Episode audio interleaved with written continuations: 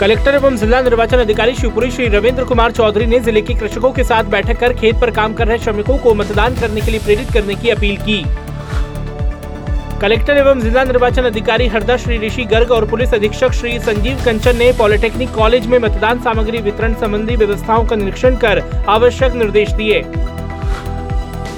Collector एवं जिला निर्वाचन अधिकारी सतना श्री अनुराग वर्मा ने ईवीएम वेयर हाउस पहुंचकर अतिरिक्त ईवीएम मशीनों के एफएलसी कार्य का निरीक्षण किया। पुलिस महानिरीक्षक ग्वालियर श्री डी श्रीनिवास वर्मा ने शासकीय पीजी कॉलेज गुना में स्थित स्ट्रांग रूम का निरीक्षण किया। इस अवसर पर कलेक्टर एवं जिला निर्वाचन अधिकारी श्री तरुण राठी व पुलिस अधीक्षक श्री विजय कुमार खत्री भी उपस्थित रहे। कलेक्टर एवं जिला निर्वाचन अधिकारी डॉक्टर राहुल फटिंग और पुलिस अधीक्षक श्री पुनीत गहलोत ने मंगल भवन, सेंधवा में विधानसभा क्षेत्र, सेंधवा के सेक्टर एवं पुलिस सेक्टर अधिकारियों के साथ बैठक कर ज़रूरी निर्देश दिए।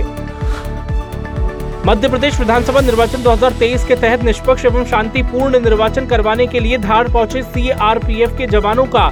ज़िले के प्रशासनिक एवं पुलिस अधिकारियों ने स्वागत किया।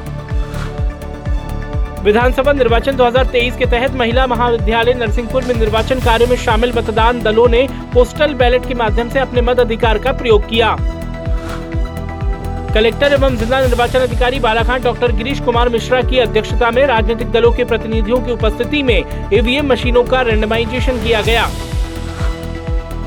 कलेक्टर एवं जिला निर्वाचन अधिकारी रायसेन श्री अरविंद दुबे ने स्वामी विवेकानंद शासकीय महाविद्यालय में आयोजित सांची विधानसभा क्षेत्र के मतदान दलों के द्वितीय प्रशिक्षण में आवश्यक दिशा निर्देश दिए।